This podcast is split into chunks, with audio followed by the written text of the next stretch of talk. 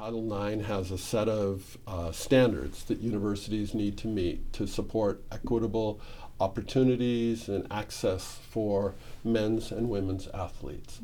And we are committed to being uh, compliant and then some with Title IX.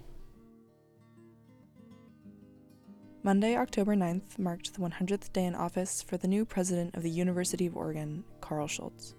Daily Emerald staff had an opportunity to meet with Scholz and get his input on topics ranging from the university's switch to the Big Ten, student workers' unions, and the university's recent alleged Title IX violations against women's sports teams. Keep listening to hear Scholz as he reflects on his time spent in office so far. Um, so today is your 100th day exactly in office. Um, so, what has gone well so far for you, and what do you think could be improved going forward? Hmm. Uh, I love being here. So, the most exciting aspect has been the really incredibly warm reception people have had and the excitement that people, whether students, staff, faculty, alumni, have for the University of Oregon. Uh, I come from the Midwest. People are very, very nice there, but I've just been uh, really uh, amazed by the by the warmth and the passion that people have for the place, and then discovering uh, aspects of the University of Oregon. These these just magnificent strengths that uh, I sort of knew at one level existed, but learning more specifics about it has been a great joy.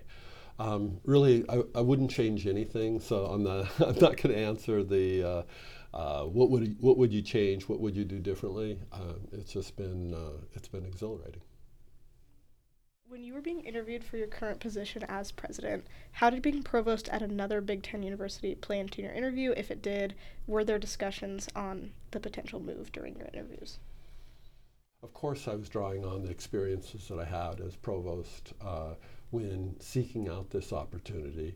Um, through the interview process, you get generic questions about what's the future of athletics for the University of Oregon, or um, and I, I, would talk about how athletics can be a wonderful front door for the university. There's a lot of people who learn about the University of Oregon, whether prospective students or alums, through the athletic program, and then often they, I won't say migrate, they still may stay passionate about uh, the athletic program, but find other points of contact with the university um, on the non-athletic side, and that's a that's a that's a fun journey to see people uh, take. Now, one of the potential downsides, right? It's greater travel for our student athletes. So, 45% of our student athletes have no change in travel. And so that means they aren't they aren't competing in sort of dual competition with Big Ten institutions. That would be acro and tumbling, uh, men's and women's cross country, men's and women's indoor track, men's and women's outdoor track. So for the 55% of sports that have more travel, we will work to try to minimize the effects of those travel. For example, the volleyball team, for their out of conference schedule this year, went to Hawaii and went to Pittsburgh. Now that they'll be doing more travel for the Big Ten, we can make sure that out of conference games or meets or matches, in the case of volleyball, are done closer to home. And so we can try to make, do that fine tuning of schedule in order to try to lessen the travel bur- burdens on our student athletes. Um, so, regarding the most recent allegations against the University of Oregon by women student athletes, how do you want U of O to move forward in this event? How can U of O provide financial aid to women athletes equal to the amount given to male athletes? Mm-hmm.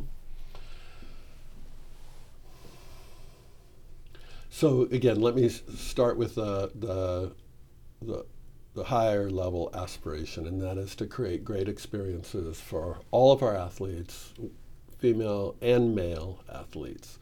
Um, we are very attentive to, to Title IX considerations. The university has been in compliance and will continue to be in compliance with the requirements of Title, Title IX. Um, the Office of Civil Rights is currently undergoing a review right now of the university. Um, and again, we will we will stay in compliance with the with the restrictions of Title IX. Now, that's compliance. That's kind of setting a, a minimal standard, and we aspire to do better. We aspire to create uh, great experiences. And so, you know, can point to things like Women in Flight, which raised over $15 million for uh, our female student athletes. And you know, I think Oregon is justifiably proud of, of that effort, and we will continue to seek opportunities to support our women athletes. I don't know about the, those figures or the accuracy of those figures. Um, probably a better question to ask uh, our athletics director, Rob Mullens. That's a level of granularity that presidents uh, don't, don't get into. I need to rely on, on talented, talented colleagues to um, do the work in their respective uh, areas. So, as I'm sure you know, the Graduate Teaching Fellows Federation has been bargaining for higher salaries for quite some time. And I was just kind of wondering what your plan is for this coming year to help GEs have a livable wage um, when, you know, kind of affordable housing has been decreasing and helping them secure a contract.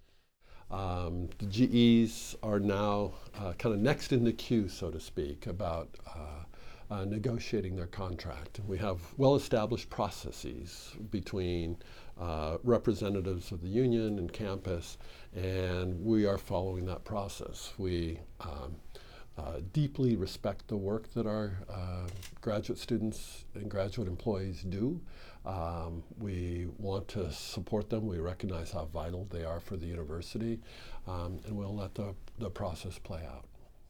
I'm going to retreat to, uh, you know, sort of generalities to say we aspire to support all employees at the University of Oregon, paying particularly particular attention to our least well compensated but at the same time, we are subject, we we manage budget constraints.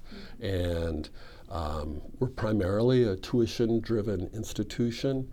Um, it's hard to see a lot of headroom on our existing tuition, both for in state and out of state students. And so you know, it feels like we're threading needles in how we um, try to navigate those, uh, yeah, what is a challenging fiscal environment. Some students have talked about the lack of representation of maybe their ethnicity or, you know, faculty of color. And I was wondering if you had any plans for the future to kind of secure more faculty of color.